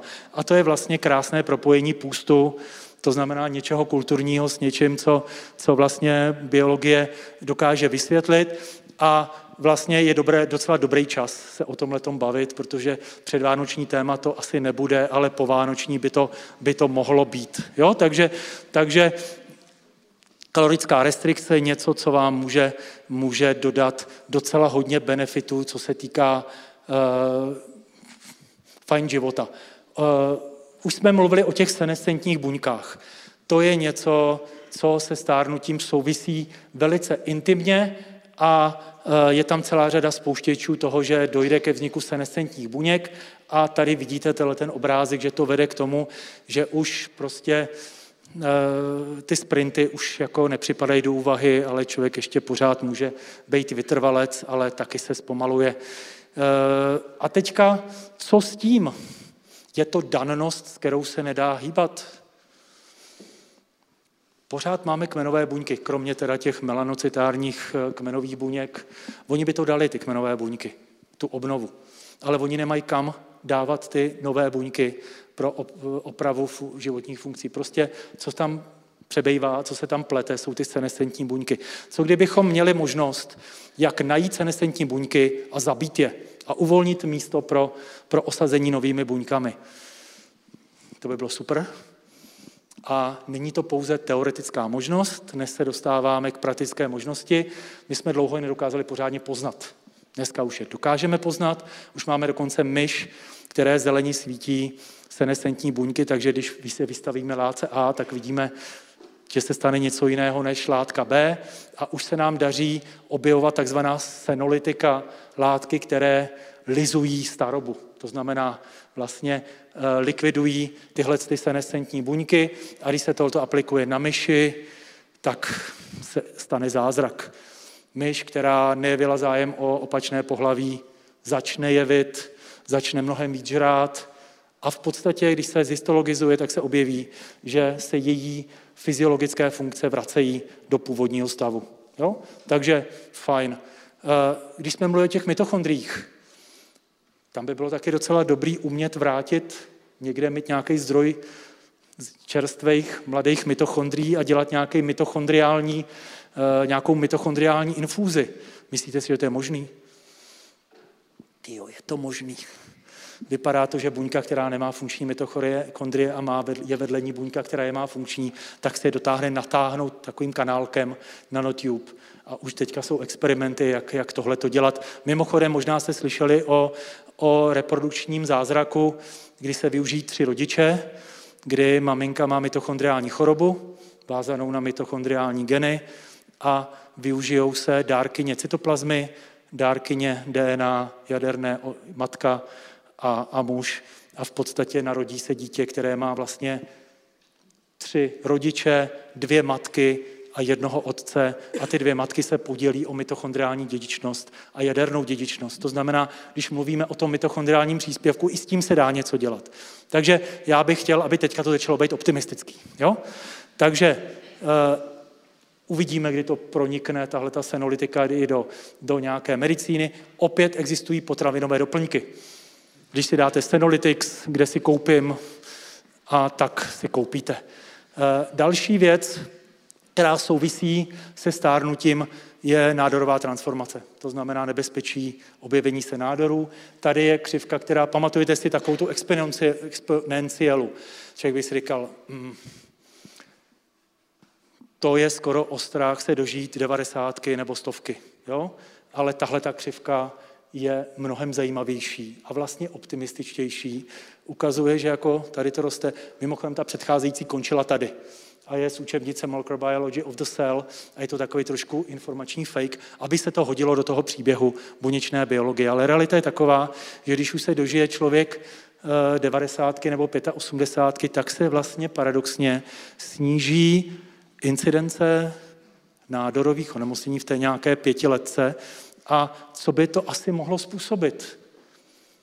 Jsou to ty senescentní buňky, které vlastně zpomalují ten obrat a vlastně antiproliferativní e, fungování celého těla. To znamená zvláštní fenomén, který vlastně funguje trošku paradoxně proti, proti nádorově. A teďka jak, jak anti-aging se zachovat, co se týká nádoru. E, tady je klíčové klíčové číslo padesát procent toho, co se dá ovlivnit vlastním chováním.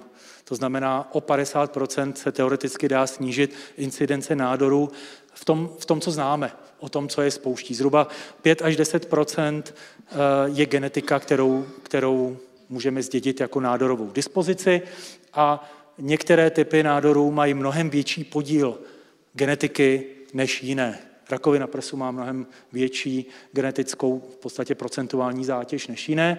A tady máme dva typy nádorů. Jedno je rakovina plic a jedno je rakovina tlustého střeva. A tady je vidět, že za osmdesát šest procent rakoviny plic může kouření. To znamená, tady se dá, a to je devatenáct procent všech nádorů. Takže v podstatě, kdyby v Británii přestali všichni kouřit, ale bylo by fajn, kdyby nikdy nekouřili. Jo, že, se to, že to nenaběhne v podstatě okamžitě, tak máme najednou o šedesát čtyři tisíc případů e, rakoviny, rakoviny méně. U tlustého střeva to, ty, ty vnější vlivy zmapované do well done steak, to znamená dobře udělaný maso s různýma akrylamidama a tak dál, tak z dvacet jedna procent, tři procenta a myslím, že proto na příbalovém letáku e, k masu nenajdeme žádný obrázky který by bránili ho je používat, na rozdíl od tady, kde je vlastně ta efektivita v podstatě toho ovlivňování, chování mnohem větší. Tady máme různé typy nádorů a různá procenta, jak by se chováním dalo ovlivnit to, že k té rakovině nedojde. Tady máme, tady máme plíce, tady máme kůži, u kůže je to hlavně o slunečním záření a ultrafialovém záření a možná vás tady překvapí rakovina dělohy a děložního čípku, že tam je sto procent. Jo, teďka možná očekáváte, že budu ten moralista, jako tady říkám o tom kouření, lepší nekouřit, tak vyvarovat se pohlavního styku a nebo čeho vlastně, když tady, teďka čeho vlastně. Jako i tím pohlavním stykem by to až se šlo a důležitější je očkování. Existují rakoviny, proti kterým se dá očkovat a jsou to ty, které jsou způsobovány viry. Takže tady existují papilomaviry. Pokud by se kluci, holky všichni naočkovali, můžeme eradikovat papilomaviry, odstranit z lidské populace a můžeme mít v podstatě čistou, můžeme to mít jako s neštovicema a, a některýma dalšíma onemocněníma. Nevím, jestli se to stane, ale je tady to hypotetické sto procent, kde by, kde by k tomu mohlo dojít. A další anti-aging by mohly být genové modifikace. Já už jsem tady nabídnul jednu, kterou já bych považoval docela inspirativní, a to se trošku poslonit. Nechat se inspirovat tím, co dokáže slon, změnit genetickou informaci a, a získat těch extra pět set let na začátek nějaké té exponenciální křivky. Zjednodušuju samozřejmě, ale, ale uvidíme, jak to, jak to dopadne. Další věc je otužování a pohyb, to vám nemusím říkat, je to teďka populární, sice si člověk nedokáže pořádně představit, jak by to mohlo fungovat, vypadá to zase trošku jako New Age ezoterie a, a teďka u těch některých celebritách, ale vlastně je to jedna z mála věcí, které se opravdu dají doporučit, protože otužování vede k tomu, že se bílá tuková tkáň změní v béžovou tukovou tkáň, která má protizánětlivé účinky a celá řada projevů stárnutí je dlouhodobý zánět. To znamená, imunitní systém v tom hraje hrozně dlouhou, velkou roli. To znamená, v podkoží nemá co dělat pneumatika, ale má tam dělat něco jako kamínka molekulární, které dokážou místo A T P dělat teplíčko na, na požádání. Někdo to má od přírody, někdo to má od neandertálců, někdo prostě se musí dootužovat k tomu, aby, aby to fungovalo. Takže jak to je s tím pohybem, to je skoro pikantní, protože se na to přišlo v loňském roce, že v kostech jsou cévy, které mají mechanoreceptory a potom, když se různě napínají tím pohybem, tak vznikají chemické látky, které putují do kostní dřeně a ovlivňují vznik buněk imunitního systému. To znamená pohyb půl zdraví, nebo existuje něco takového, asi ne, něco takového se ale tak může tady, můžeme vymyslet, tak vlastně opravdu má kauzalitu k fungování imunitního systému. Takže tohle je takový jako low-tech, jednoduchý anti-aging, který tady můžeme říct. A další je využití kmenových buněk. Já jsem tady dal tyhle ty panenky Barbie, protože eh, reklama od Mattela říkala, že panenka Barbie může být vším, čím chce být. Což je hrozně moc o tom, jak fungují kmenové buňky některých typů. Kmenových buněk máme v našem těle spousta, některé jsou jenom, aby vyráběly konkrétní typ buněk, jo? Aby opravovali a, a, a, a jsou to takzvané unipotentní buňč, buňky, například pro naši epidermis. To je prostě specialista na epidermis nebo specialista na vznik melanocytů. To jsou unipotentní, ale většina z nich jsou ty Barbie, které mohou být vším, čím je potřeba, aby ta tkáň byla. A tady si můžeme ukazovat, ukázat střevo a takovou jeskyňku ve střevním epitelu, která se jmenuje krypta. Tady je kmenová buňka a ty kmenové buňky se dělí a vzniká populace buněk, která když vyleze z krypty, tak se začne diferencovat. V enterocity, v panetovy buňky, v pohárkové buňky a tak dál a tak dál. To znamená, asi patnáct buněčných typů se stane z jedné této kmenové buňky a podle toho, jak to střevo potřebuje fungovat v té části střeva, tak vznikají ti, ti střevní dělníci. Což je docela zajímavé si uvědomit, že, že v našich střevech na vrchol klku lezou takovýhle miniaturní buněční horolezci a je to trošku jako vylíz dneska na Mount Everest, kdy je tam nakonec tlačenice.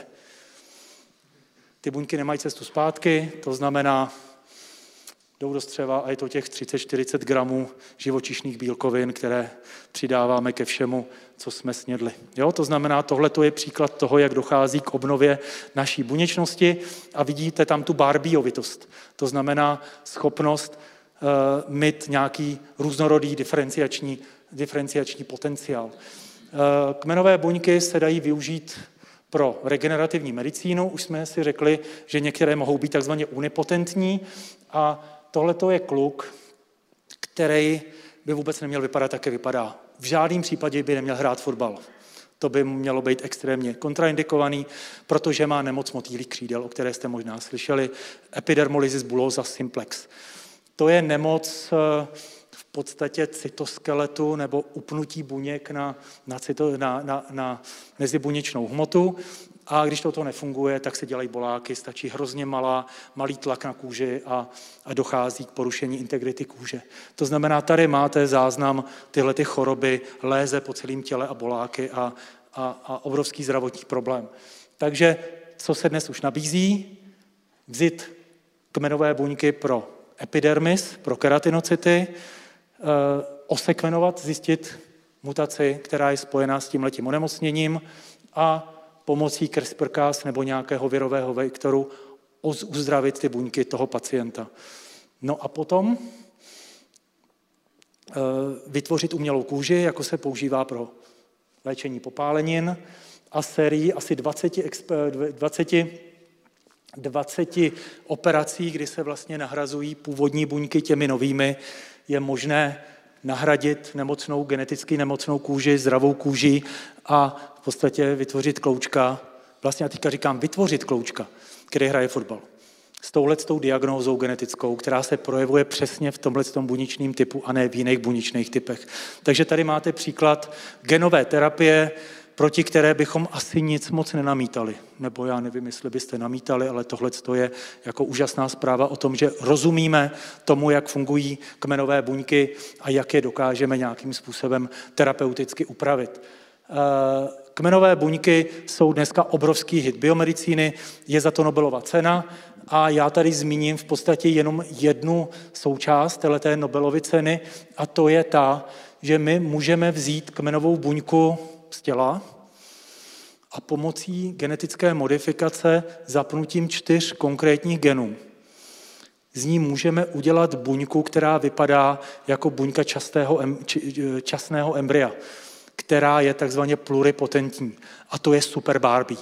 To je jako když koupíte krabici, kde je jedna panenka a, a sto různých šatiček. Jo? Prostě tahle ta buňka má diferenciační potenciál, že může být skutečně čím chce být. To znamená, může být cévou, může být srdcem, může být mozkem, teda mozkem, může být buňkou, která je součástí mozku a tak dál. Těmhle těm buňkám, které vytvoříme jako kmenové, pluripotentní, říkáme indukované pluripotentní kmenové buňky. A to je možná něco, o čem jste slyšeli a je to teda obrovské téma biomedicíny a tady je ukázáno, jak se to dělá. Každopádně tady jedno z těch témat, které, které bylo na lákadle, jak si to doma v garáži nebo v pokojíčku můžeme zařídit. Já bych to ještě nedělal, ta garážová věda se rozvíjí, ale přeci jenom je k tomu potřeba mít sterilní prostředí tkáňové kultury, nějaké povědomí o, o medicíně a buněčné biologii. Každopádně na druhou stranu i kapitán Nemo udělal svůj Nautilus a poskupoval, teďka přeháním, ale člověk si vlastně teoreticky všechny ty části může různě skoupit a doma si zařídit nějakou genově, geneticky, molekulárně, buněčně biologickou laboratoř. Každopádně tady můžete vidět, jenom kdyby to někoho bavilo a uvažoval by o tom, tak tady vlastně máte, potřebujete ty, ty pluripotentní kmenové buňky. Vy si můžete z kůže odebrat svoje buňky, to není žádný problém, je převíz do tkáňové kultury, já mám takový svoje taky a, a jde to snadno.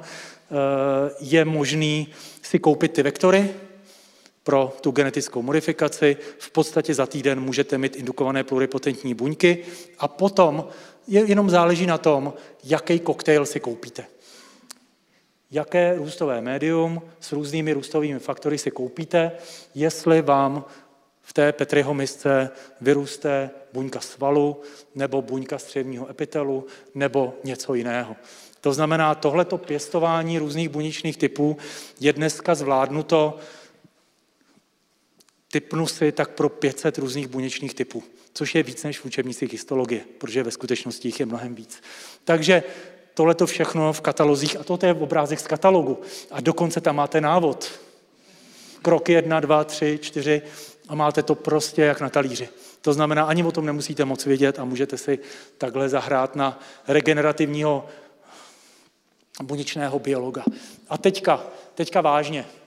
Jsou orgány, které se špatně regenerují.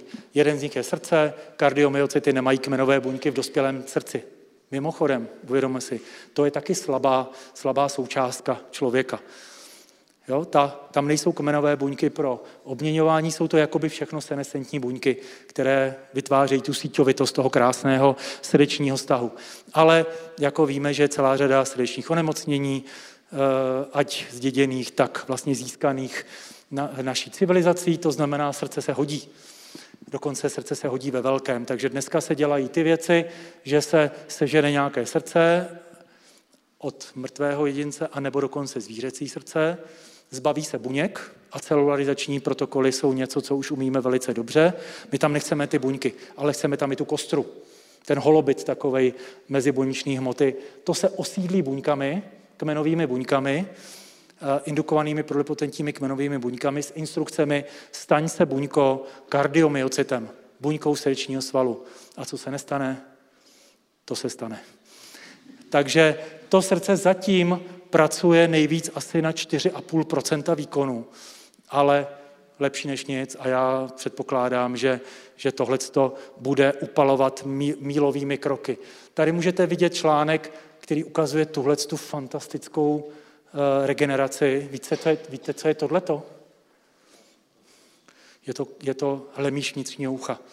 Nejsložitější orgán, který v těle máme, tři dé, který se považoval za takový jako svatý grál regenerativní medicíny.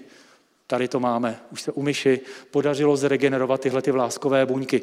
Daří se zregenerovat u myší i, i buňky sítnice, u makulární dystrofie a tak dál a tak dál. To znamená, tohle to jsou všechno portfolia buněk, které, které se umí in vitro v tkáňových kulturách připravit a jenom dodělat vlastně ty povolovací mechanismy a dostat je do, do lékařské praxe. Teďka budu hodně science fiction. Vracíme se k nesmrtelnosti. Překvapuje vás, že se z indukované pluripotentní kmenové buňky dá udělat vajíčko?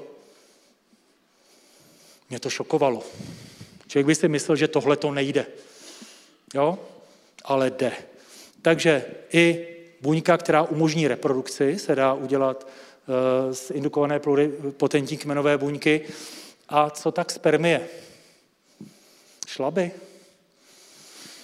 Když jde vajíčko, tak jde i spermie, jenom ta spermie nevypadá jako spermie, nemá žádný bičík a, a když už chceme udělat oplození, tak ty musíme tyhle ty dvě buňky v podstatě spojit násilím. Ale to se vlastně dělá při in vitro fertilizaci, takže to není žádnej, žádná věc, která by už nebyla, nebyla povolená. Takže e, tohleto mně přijde, že je opravdu crazy, protože teďka to domysleme. Máme jedince, který se rozhodne, že chce být věčnej tím, že vytvoří sebe sama splynutím pohlavním rozmnožováním v podstatě. Jo? Tohleto, viděli jsme toho nezmara. To vypadalo tak, jako že nechcem, ale tohleto je pohlavní rozmnožování bez toho, aby bez ty zábavy, jo? Nebo jak bych to řekl, prostě je to s tou biologií, ale je to klonování. Jsou, jsou to identiční jedinci, jako byl ten dárce těch fibroblastů, který se chce takhle množit, není, protože při vzniku vajíčka a spermí dochází k překřízení chromatid, k rekombinaci, ke crossing overům a zamíchání genetické informace od babička a od dědečka. Od babičky a od dědečka. A to je jako trošku jinak, ale pořád je to takovej super incest, jo?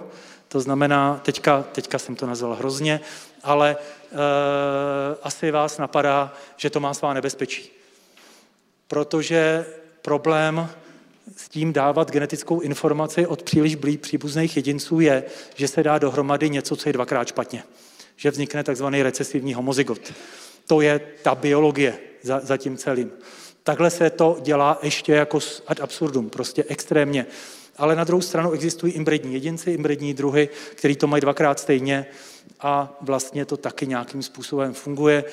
Já si pamatuju článek teoretický, který, který psali z NASA a říkali, to je super, nám stačí jeden kosmonaut, aby odletěl. Jo? Bylo zajímavé, že říkali, ne, kosmonautka. Proč? iks ypsilon. Kdyby odletěla kosmonautka, pánové, dámy, sorry, ale tady z, z toho kosmonauta se dá udělat i holčička, i chlapeček v podstatě, jo? Což je možná překvapivá, překvapivá informace, dva iks a iks ypsilon uh, určujou, už určujou příš, příslušný pohlaví. Jenom se si říkáte, ale to musí být hrozně problematický, musí tam být chyb, spousta zrůd, všechno špatně. Tohle to udělali s těma vajíčkama desetkrát, deset generací. Pořád to šlo. Prostě ten biologický systém je neuvěřitelně robustní a odolný vůči, vůči nějakým vývojovým problémům. A teďka budu nejvíc science fiction. Teďka to, co jsem říkal do tyhle doby, tak byl čajíček. Teďka to začíná být opravdu jako, jako, jako dobrý. A teďka dáme dohromady několik věcí, které jsme si řekli. Uh, už jsem tady použil genetická modifikace. Že vlastně už dneska můžeme docela jednoduše cíleně měnit genom a třeba vypínat některé geny. To umíme. Když pokazíme ten gen, tak ten gen nefunguje. A tady můžete vidět uh, experiment, kdy se pracovalo s myší a v myši se vypnul gen pro vytvoření slinivky břišní.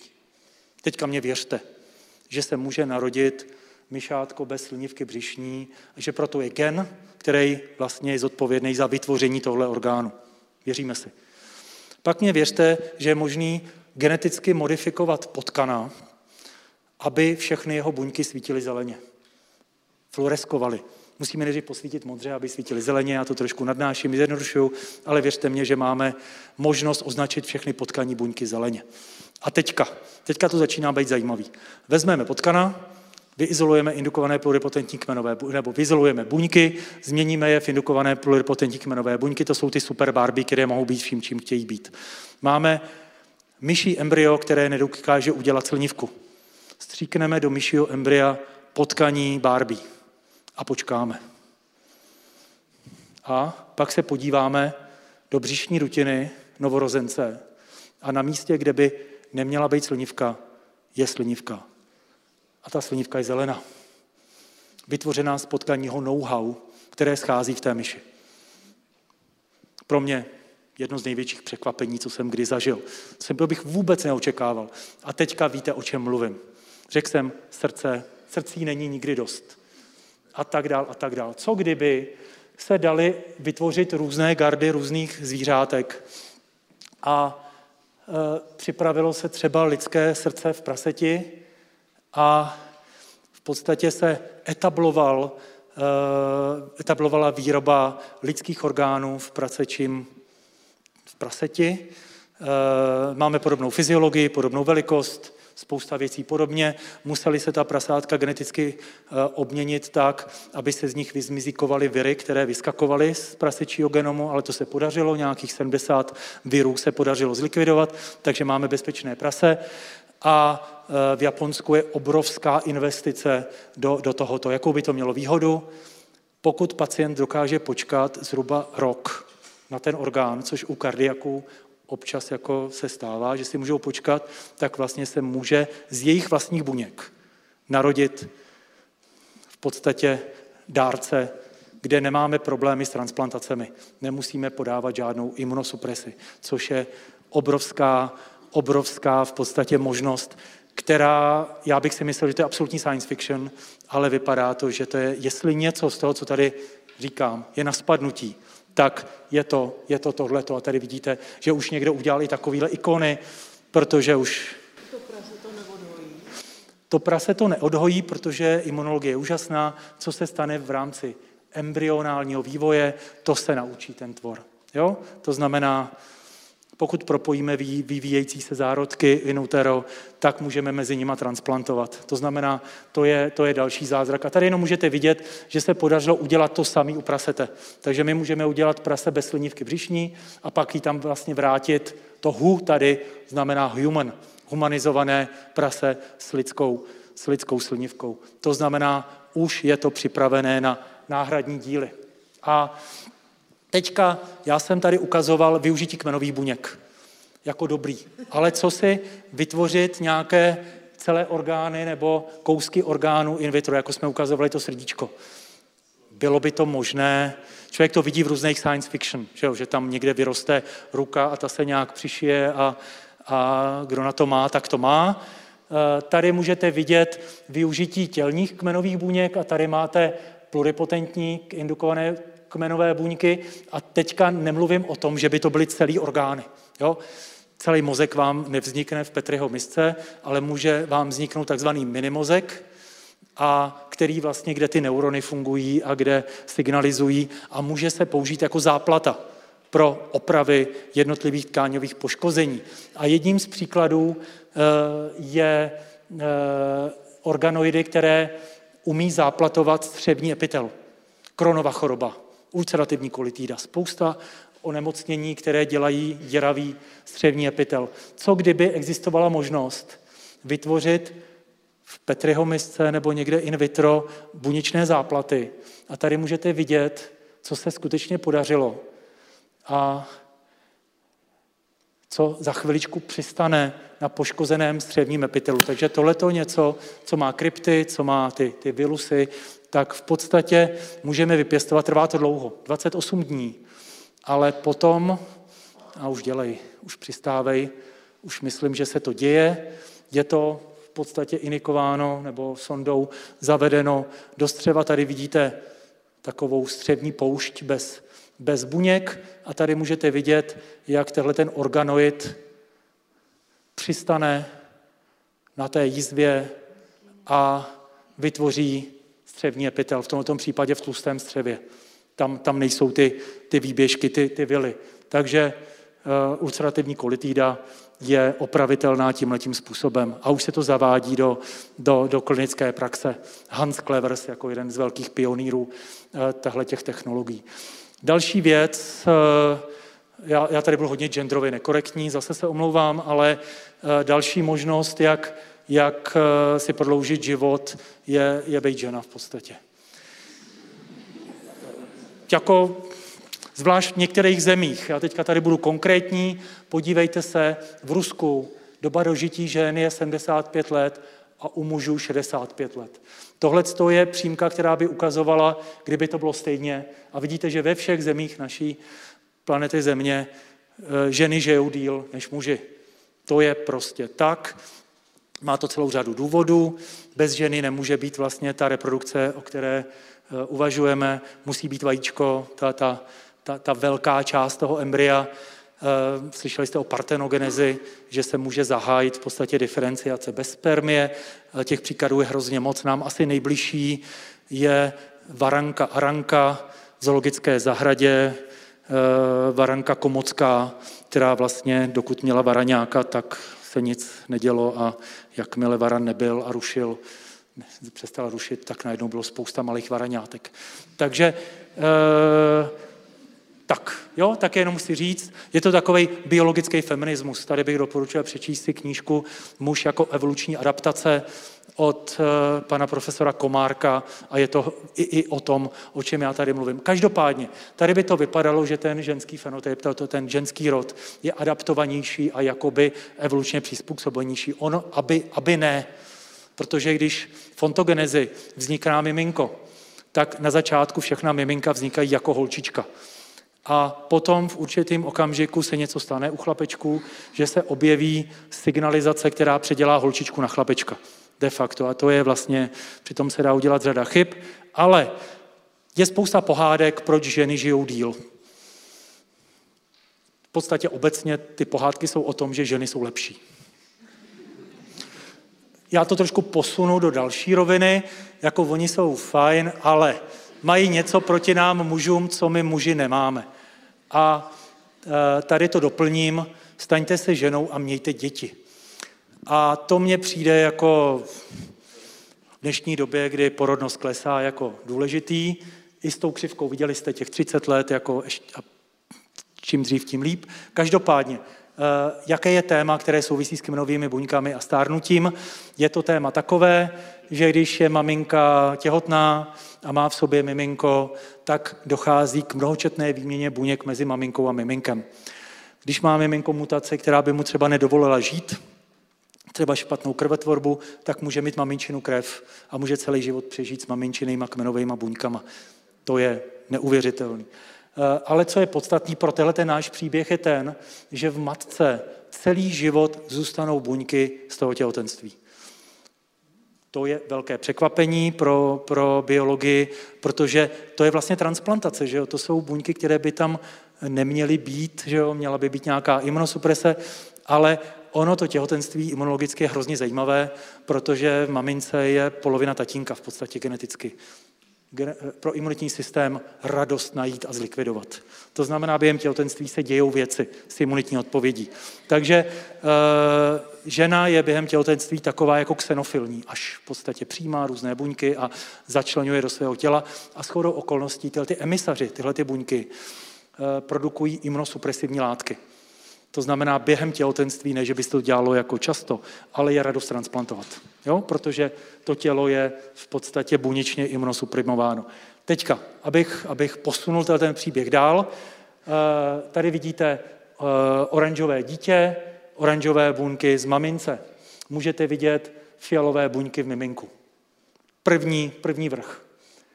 Druhé miminko. Pardon. Druhé miminko. Můžete vidět, že maminka je osídlena zelenými buňkami, to znamená, každé, každé těhotenství se přibírají nové a nové buňky a vidíte, že offspring, česky, no to je jedno, tak získalo od svého staršího sourozence buňky, které jsou uvnitř, uvnitř něj.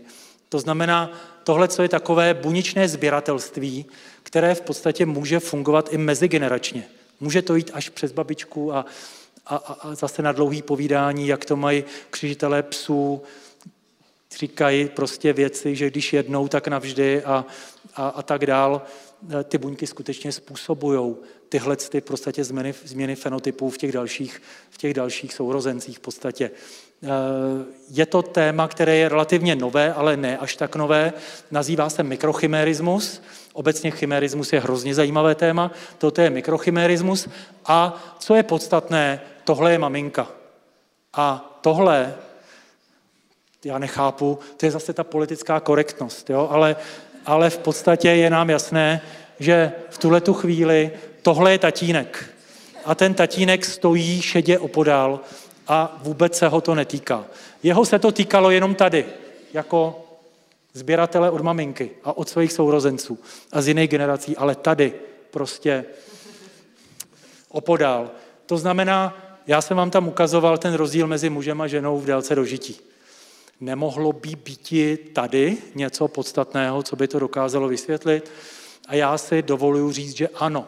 A této rácio je takové, že tady teďka dámy se neuražte po, po nějakých těch těhotenstvích ve starém těle mladé buňky. Jo? To znamená, mluvili jsme o kmenových buňkách, o telomerách, o všech těchto těch příbězích. Teďka si představte, že poslední vykulené vajíčko uspěje a je tady padesát let osídleno nula. Buňkami, které kromě toho, že v tom těle žijí, tak pracují. Což je úplně zásadní. Zapojí se do práce, zapojí se do práce během těhotenství, docela i intenzivně, protože miminko chce mít maminku, která ho porodí. Ideálně ještě zdravou a opravenou na nějaký prostě další období. To znamená, kdo ví, jak to je, jaký jsou ty motivace a jaký jsou ty selekční tlaky, ale pravdou je, že žena získává ze svých těhotenství nějaký regenerativní potenciál, je možné uh, udělat udělat experiment myší, a to my třeba děláme u nás i v laboratoři, že máme fluorescenčně začenou zase myš a máme, křížíme s bezbarvými a vidíme, jak se potulují buňky mezi, mezi generacemi a mezi sourozenci, jak se dokonce přenášejí kojením a tak dál a tak dál a zabydlují se v novém těle. I kojení je fajn pro tyhle ty kroky, ale vůči tomu zárodku. Maminka tam pomáhá vlastně s nastartováním imunitní odpovědi. Každopádně na myši, na rozdíl od člověka, si můžeme dovolit nějakým způsobem experimentálně tu myšku poškodit. Je to ošklivý, těhotnou myš poškodit, ale dělá se to a asi vás nepřekvapí potom, jak jsem to tady takhle trošku emotivně nadnes, že kde najdeme ty mikrochimérní buňky? Tam, kde je poškození. Oni opravdu najdou tohleto místo a teďka, oni tam nejenom najdou to místo, ale udělají tam niku, to znamená to místo pro dlouhodobé přežívání kmenových buněk a diferencují do toho buněčného typu, který je potřeba pro opravu. V játrech hepatocyty, v ledvinách ledvinové kanálky, v mozku neurony a gliové buňky. I u člověka, i u myši. To znamená, tohleto je regenerativní potenciál něčeho, kde bychom to nepředpokládali a tady máme jediný experimentální nebo článek, který o tom, o tom je, dánské provenience, který ukazuje ženy, které jsou tahleta tlustá nebo tmavá čára mikrochimerismus pozitivní a tahleta šedá mikrochimerismus negativní. Přeložme si to do té, do té reprodukce a do, do, do, do těhotenství a tak dál. Takže tady můžeme vidět dožití, přežití v podstatě a tady můžeme vidět věk a tady můžeme vidět, jak se vlastně otevírají nůžky mezi mikrochimerismus pozitivní a negativní ženskou populací a asi vás nepřekvapí, že kdybychom proložili tímhletím grafem mužskou křivku, tak by ty mikrochimerismus negativní ženy se z velké části chovaly jako muži. To znamená, máme tady úplně z Marsu spadlé vysvětlení fenoménu, pro který máme spoustu vlastně feministických pohádek a tohle je vlastně taky fajn. Jo? A teďka já jsem tam dal takový jako jako tohleto, tohleto, staňte se ženou a tak dál. Vůbec jsem tím nemyslel nějaký transgender situace, ale de facto je to, to je realita, kdy vlastně staň se ženou v tomhletom smyslu by fungovalo jenom s reprodukcí. A to je něco, o čem jste možná taky slyšeli, že je možná transplantace dělohy, která může umožnit vlastně mužům, aby, aby mohli, mohli realizovat těhotenství. Jo, takže to jsou všechno věci, které nějakým způsobem přinášejí i vlastně velká morální témata, kromě toho, že to je jenom o, té, o tom vylepšování a medicíně jako takové. A e, já myslím, že to, co jsem říkal, jako spělo k té nesmrtelnosti, nebo k tomu opravování těžko opravitelného, ale e, otázka, jak to taky může dopadnout, to je, to je zase lákadlo na ten film, protože otázka je, jak něco evolučně vymazleného, jako jsme my, se všemi těmi souvislostmi, když, souvislostmi, když, když, teda, když teda se to bude udržovat při životě umělými vstupy. Teďka by se měly ty ruce začít hejbat a myslím si, že už to, to video končí, ale je to vlastně takový vykřičník za tou přednáškou, protože dnes evidentně toho mnoho můžeme. Otázka je, co z toho bychom skutečně měli realizovat. To znamená, je to jako s jadernou fyzikou, je to jako s jinými oblastmi lidského výzkumu. Biomedicína nabízí eh, oheň, ale s tím ohněm se dá udělat teplo nebo se s tím dá taky, taky zapálit. Eh, každopádně my jsme se dnes dostali v podstatě do situace, která umožňuje dystopie typu Krásný nový svět nebo, nebo devatenáct set osmdesát čtyři, oddělení reprodukce od rodiny, možná s možností vlastně e, vývoje zárodku mimo matku a tak dál. To jsou všechno věci, které můžou dramaticky změnit lidskou společnost a tím hybatelem vlastně teďka přirozeným je lidské zdraví a to, že lidé chtějí e, to zdraví jako takové. A já nevím, kolik z toho, co jsem vám tady říkal, jste věděli, že je možné. Je to možné a beru to jako trošku dluh náš vědců, že o tom málo mluvíme, vy o tom málo víte, protože vy byste měli být ti, kdo o tom budou rozhodovat. Ne my vědci, že něco dotáhneme tak daleko, že už se to nedá, nedá tomu zabránit. Takže nevím, jestli to je optimistický konec, ale Já jsem tady rád využil té možnosti, abych se s vámi podělil o to, co je možné, a vy mě řekněte, co bychom neměli dělat. Milí neurazitelní, veliké díky, že jste doposlouchali až sem. Honza nám sice moc času na závěrečnou diskuzi nenechal, ale i tak byla hodně zajímavá. Najdete ji na herohero.co lomeno neurazitelný a uslyšíte v ní například tohle všechno. Jak se tohle řeší při zmrazování vajíček a spermí, protože tam musí být ten samý problém? Největší orgán, který se podařilo takhle zamrazit, tak je, myslím, ledvina. Já myslím, že ti, kteří budou lítat do vesmíru, budou mutanti v tom, že budou mít v sobě broučí protein. Jak se řeší u těch už původně starších buněk jejich epigenetická modifikace? Nějak se vymaže? U těch indukovaných pluripotentních kmenových buněk je několik problémů. Je to takové v podstatě zaneřádění chemické naší genetické informace. My dneska opravdu umíme přeprogramovat diferencované tělní buňky v něco, co má podobné vlastnosti jako buňka časného embrya. Pokud by starší žena chtěla dítě a bylo by bezpečnější vytvořit to vajíčko z té polipotentní buňky než z její vlastní? Což taky je věc, kterou, o které všichni nevědí a přitom se vlastně dneska používá pro narození určitě desítek dětí, tak implantovat toho jedince, který přetne tu, tu genetickou zátěž, která běží v té rodině. Je to větší zázrak, než by člověk čekal. Já jsem tady byl trošku motivační, proto rodit děti ve vysokém věku. Ideální je, aby se žena nechala osídlit posledním možným vajíčkem v podstatě, který je k dispozici, aby ten rozdíl mezi délkou života kmenových buněk a té ženy byl co nejdelší. Jestli je teda možnost, abych se rozmnožil sám se sebou. Vypěstoval bych si vlastní dělohu ze svých kmenových buněk, pak bych si udělal svoje vajíčko, svoji spermy, oplodnil bych se. A myslím si, že jsme se tady přesně dostali na ten tenký led toho, co bychom opravdu dělat neměli. Na druhou stranu teďka řeknu něco, co jako nevím, jestli bych měl říkat, ale na druhou stranu